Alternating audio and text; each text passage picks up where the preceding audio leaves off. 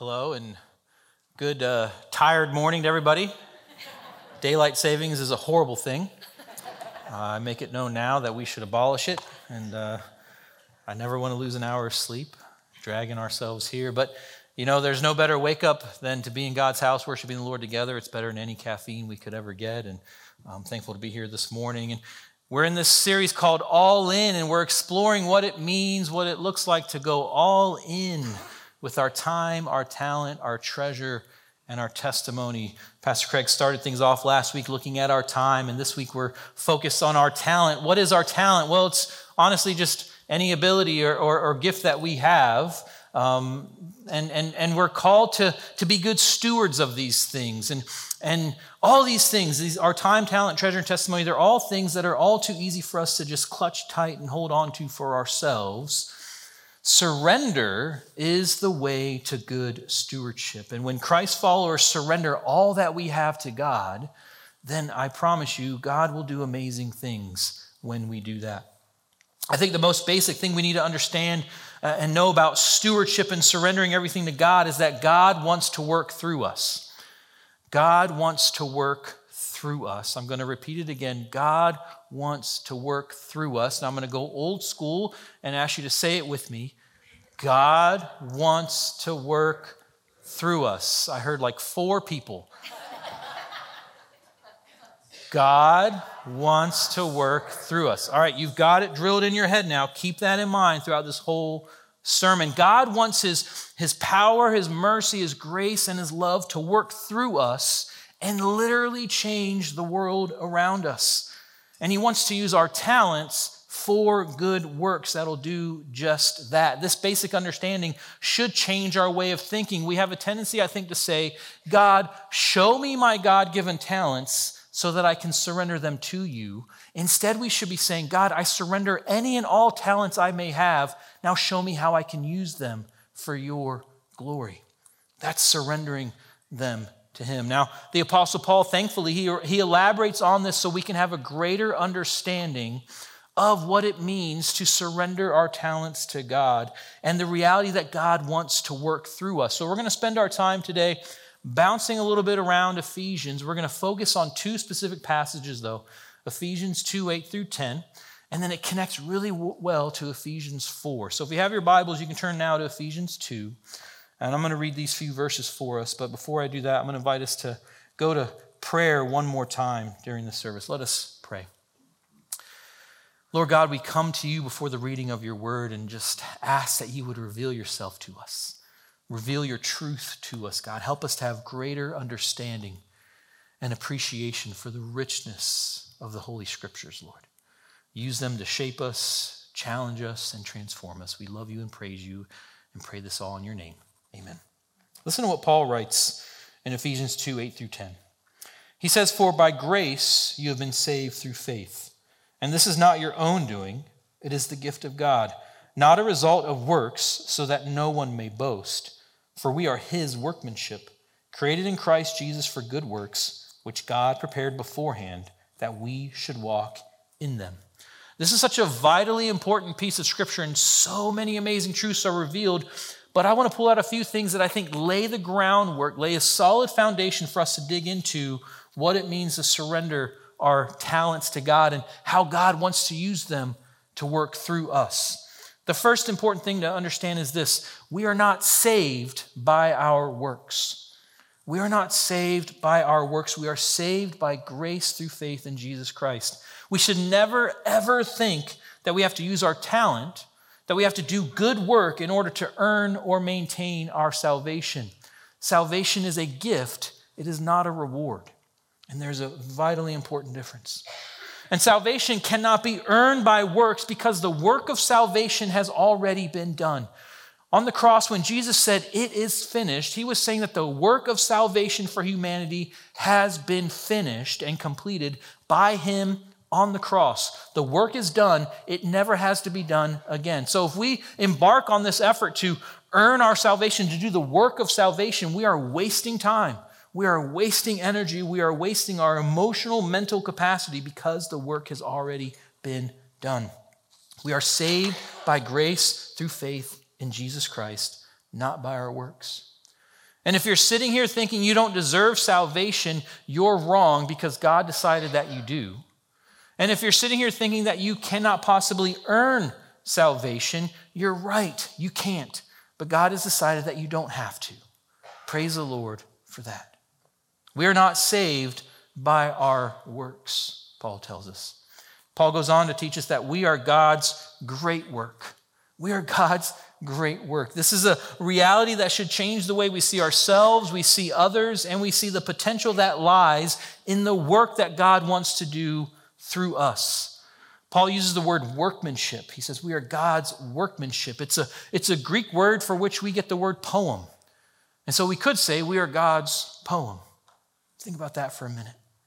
We are God's poem. We are his work that he pours himself into. And the way it's used in the Greek suggests that this is an ongoing work. We are a work in progress.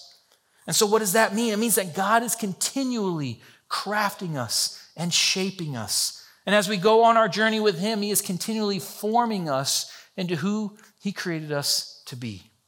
We are God's masterpiece. If you're sitting here and you're feeling down about yourself, I challenge you take a, take, a, take a look in the mirror, take a look in your phone camera, look at yourself, and say, I am God's masterpiece. Because you are. We are His workmanship. And if we are the workmanship of the creator of the universe, then just imagine the great works that He wants to do through us. So, we are not saved by our works. Instead, we are God's great work. And lastly, Paul tells us that God has prepared us to walk in good works. Listen again to, to what Paul says in verse 10. He says, For we are his workmanship, created in Christ Jesus for good works, which God prepared beforehand that we should walk in them. Now, at first glance, there's a few things in this verse that can be a little bit confusing. Uh, first is what does it mean that God created works for us beforehand? What does it mean that He created these works beforehand. I'll tell you what it doesn't mean. It doesn't mean that this coming Wednesday at 2 p.m., I'm going to do a good work because God had decided ahead of time that I'm going to do that good work on a Wednesday at 2 p.m. That's not what that means. What it does mean, though, what it means is that we are part of God's creation. We are His workmanship, a part of His kingdom, a part of His plan. And so God has designed us to do good works and He gives us repeated opportunities to do those good works for the glory of His name, for the advancement of your kingdom.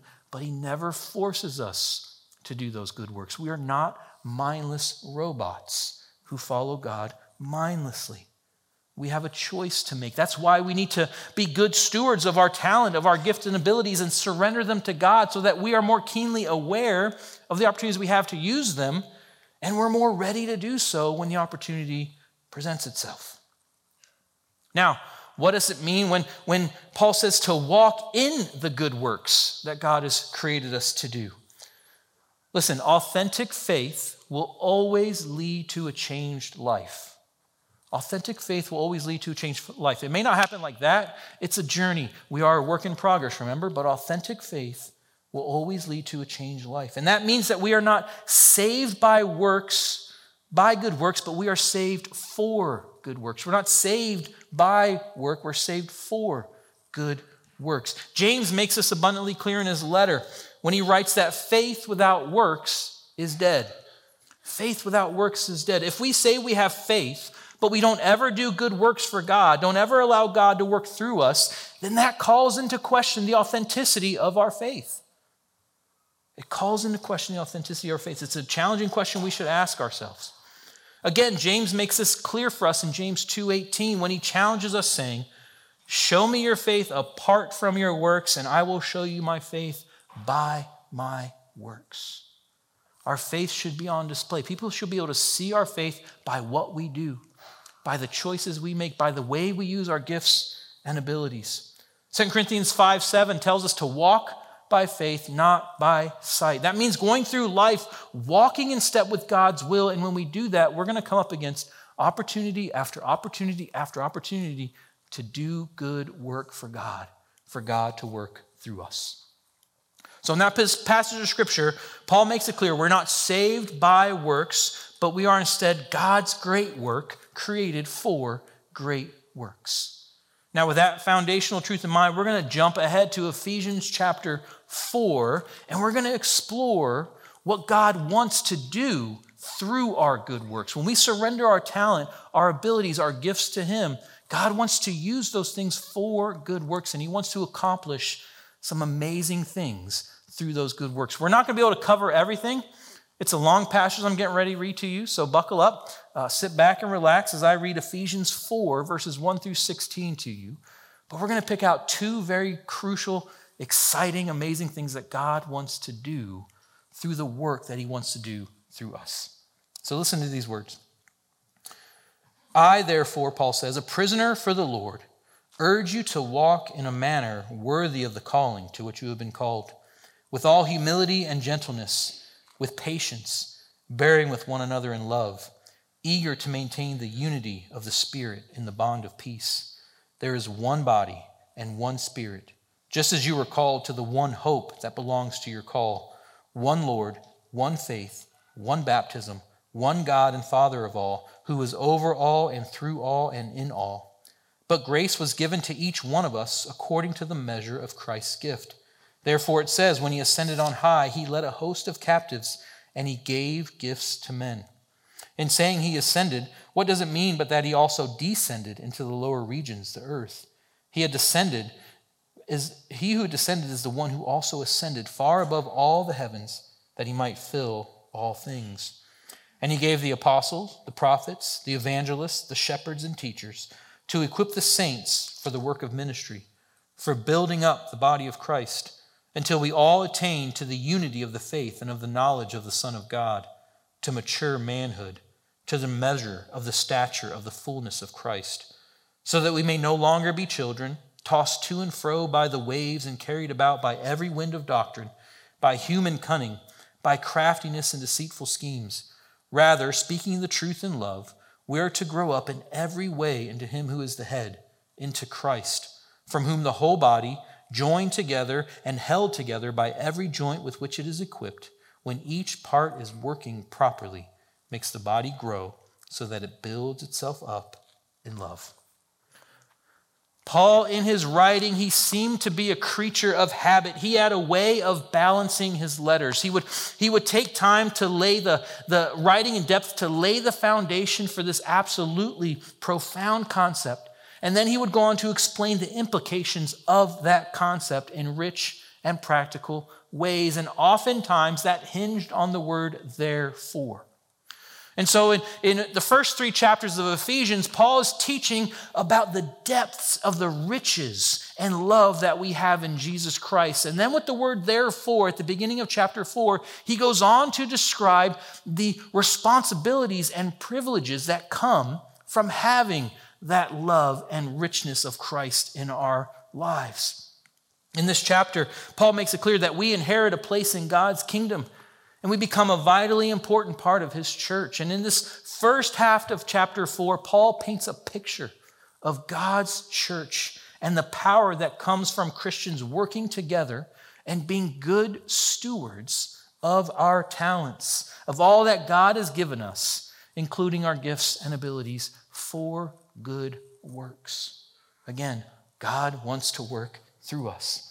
Paul expresses so much in this passage, it's too much to, to unpack in one single sermon. So I'm going to do a, a kind of just a flyby view of some of the highlights that we just read in, this, in these first 16 verses. Listen, Paul describes the characteristics that believers are to inhabit in order to create fertile ground for God's good works to thrive.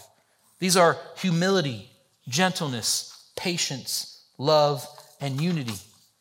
Then he describes the oneness that connects all Christ followers and is the root of this unity.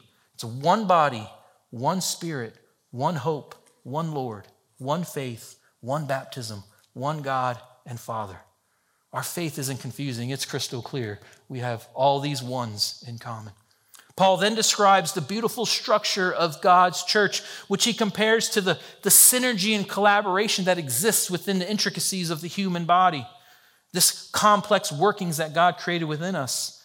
Paul describes that there are those that God calls specifically to leadership roles in the church and what's become known as the APEST, the apostles, the evangelists, the prophets, the shepherds, and teachers. And the primary role of these positions in God's church are to equip the saints for the work of ministry, Paul says. Who are the saints? Every single believer is a saint.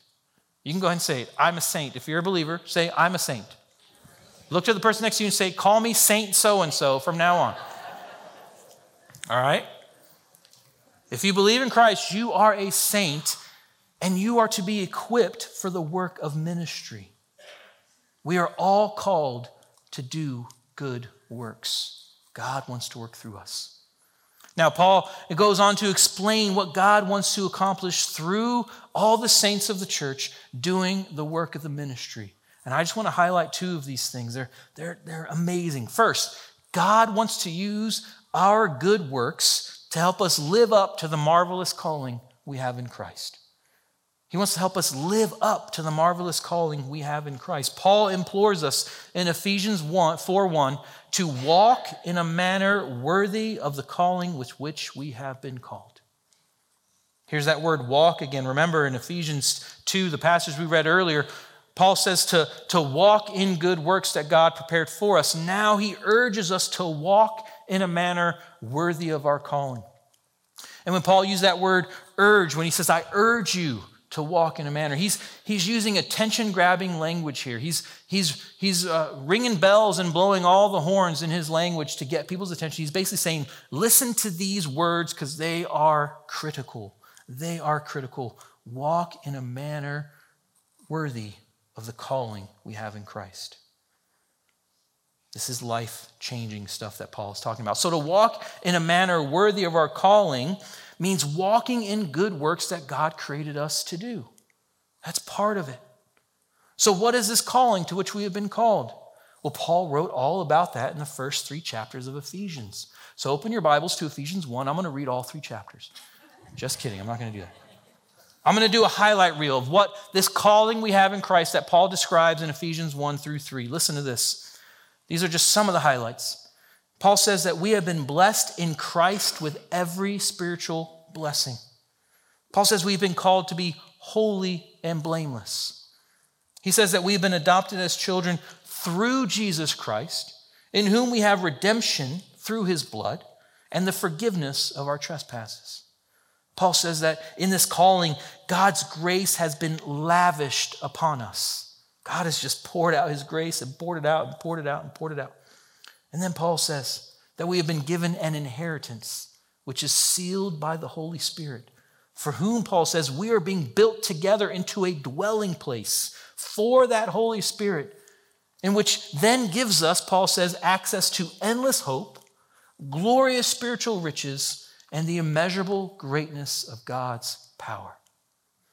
Amen. That's the calling we have in Jesus Christ.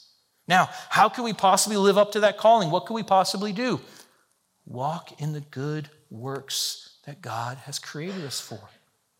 And God gives us these good works and He empowers and equips us to do them as a result of our faith if we are good stewards and surrender our talents to Him. So again, God wants to use our good works to help us live up to the marvelous calling we have in Jesus Christ. And what a calling it is. There's nothing else in the universe like it. You will never find anything else like the calling that you have in Jesus Christ. The second thing that God wants to do through our works is this God wants to use our good works to maintain unity that builds up the body of Christ. God wants to use our good works to maintain unity that builds up the body of Christ. Part of the way in which we are to walk in a manner worthy of our calling, Paul explains in verse 3, is to walk with an eagerness to maintain the unity of the Spirit in the bond of peace. The word unity is just strewn throughout these, these uh, chapters in this letter. And, and, and Paul's making something very clear that one, unity within the body of Christ is absolutely critical. Why? Well, a few things. First, disunity destabilizes the body of Christ. It totally destabilizes the body of Christ. Unity leads to a maturity in our faith and, and the full stature of Christ. Stature, that's like our posture, it's like standing straight and tall, right? I have poor posture. But we're, we're to attain maturity in our faith and the full stature of Christ. Picture someone standing upright that's being uh, buffeted by all these forces against them. So, unity in the body of Christ will help believers stand up to the assaults of the enemy, the attacks of the enemy, the lies of the world. Paul uses language to, to describe the danger of not having this maturity and this stature. He says in Ephesians 4 14, he says, Have this unity so that we may no longer be children, tossed to and fro by the waves, and carried about by every wind of doctrine, by human cunning, by craftiness and deceitful schemes. Have you ever swam in the ocean? Anybody ever swim? Anyone ever experience undertow when the waves are crashing on you? It's fun. It's fun to ride waves, but if you're not paying attention, it can be really bad. It can suck your bathing suit right off your body if you're not careful. It can whip you all upside down and slam you into the to the seashell, sandy shore underneath the water and scrape you up. It's, it can be dangerous. This is the language Paul is using to describe what we're up against in the world and why we need this unity to have the full stature of Christ so we can stand up against that. Unity is key to that.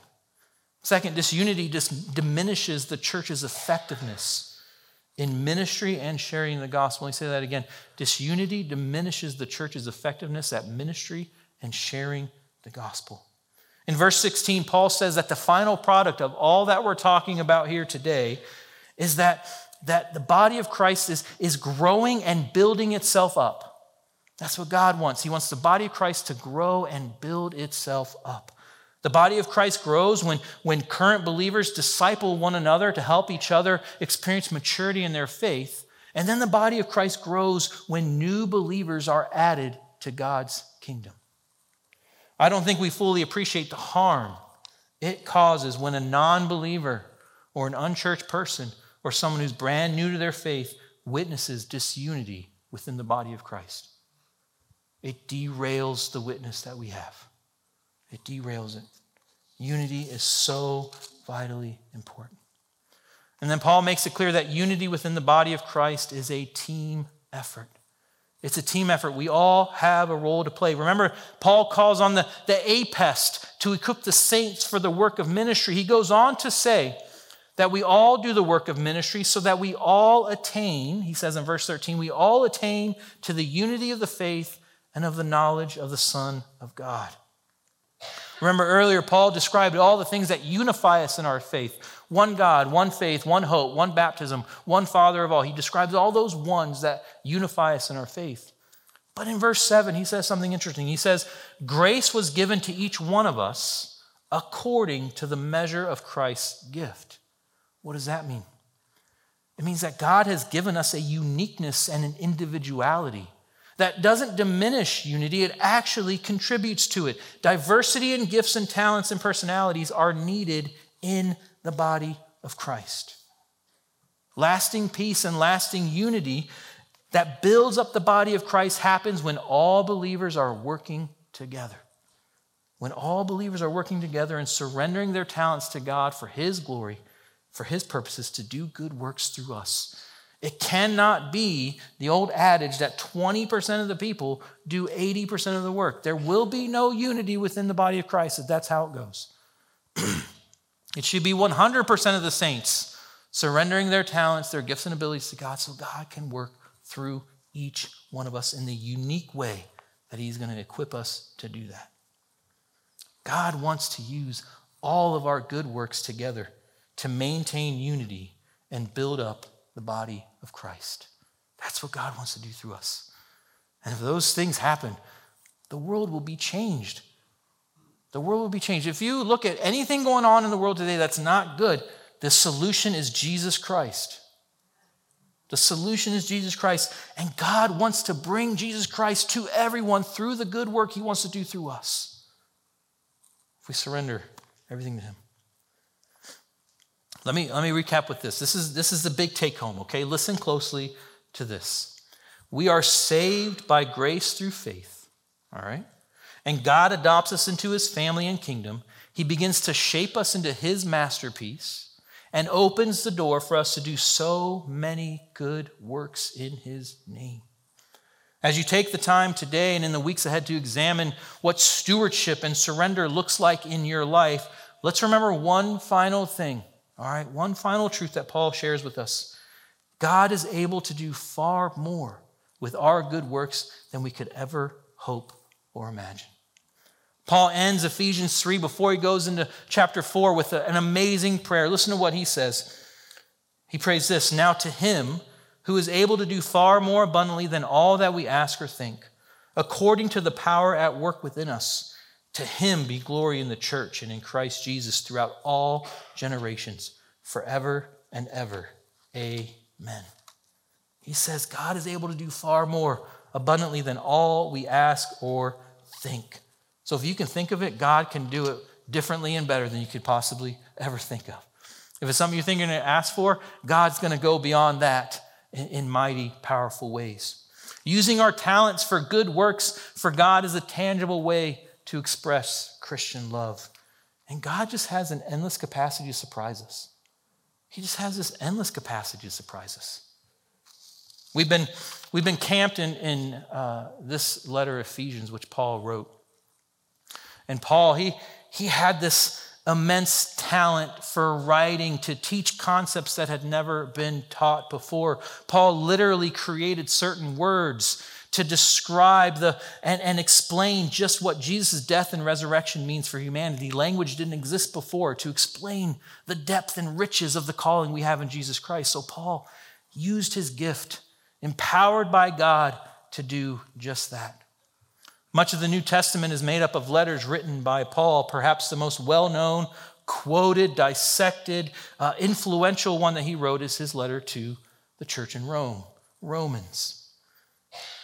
I would say, aside from the four Gospels, this could be the most influential piece of New Testament scripture. Why did Paul write this letter? What, what inspired or motivated Paul? What was his motivation for writing this letter to the Romans church? It's simple. He tells us in Romans 15 he wanted to go to Spain. That's why he wrote the letter. Paul had this vision one day of traveling to Spain and, and, and, sharing the gospel there and preaching to the Gentiles there. And so Paul wrote this letter to the church in Rome because he would have to travel through Rome to get to Spain. And so this letter would precede him as a way of introducing him to the Christians there. Because Paul, quite frankly, he would need to stay with some of them. He would need to maybe raise a little bit of money to fund his trip. That's why he wrote this letter. Now, why does any of this matter? What does this have to do with what we're talking about? Listen, there is no concrete, irrefutable evidence that Paul ever made it to Spain.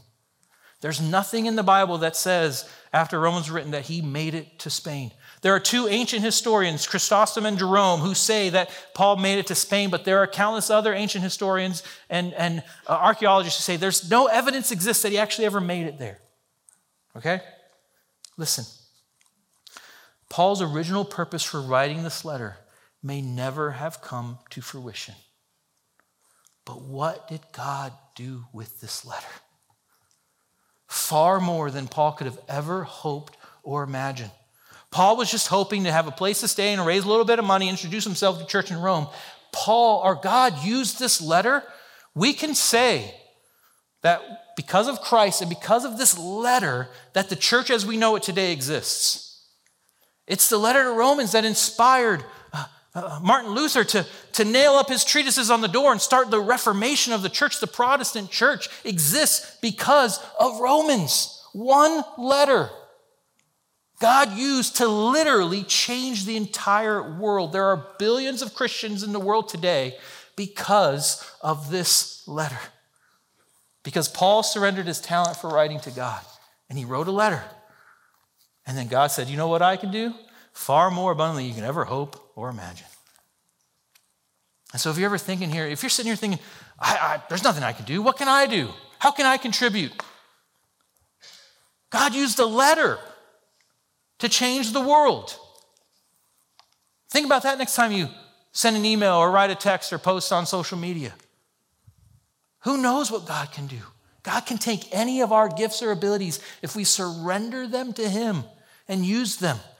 to create unity, to have a, help us live up to the calling we have in Christ, and to grow and build the church in ways that we can never hope or imagine to even come up on our own. That's the best thing we can do. The first step anyone can take is to say yes to Jesus. Say yes to Jesus. If you're sitting here watching online, you haven't done that yet, say yes. And you know what? God's going to begin the work of making you his masterpiece. And you're going to, it's going to be a beautiful thing that God does in your life. For the rest of us, there's some things we can do. The first thing, most important thing we can do is spend consistent time in God's Word. Meditate it in our hearts, our minds, and in our souls. There's no better way to know God's will for our life so that we can walk in a manner worthy of our calling and walk in good works than knowing God's Word. And then the second thing is just assess where you are in your walk right now. If you're not sure if you're walking in God's will, try and think back to the last time that God was able to work through you to advance his kingdom. If you can't think of something, then maybe it's time to realign your walk. Let's pray. God Almighty, we thank you, thank you, thank you so much. That you love us enough, God, that you, you want to just work in us to make us your masterpiece, who you created us to be.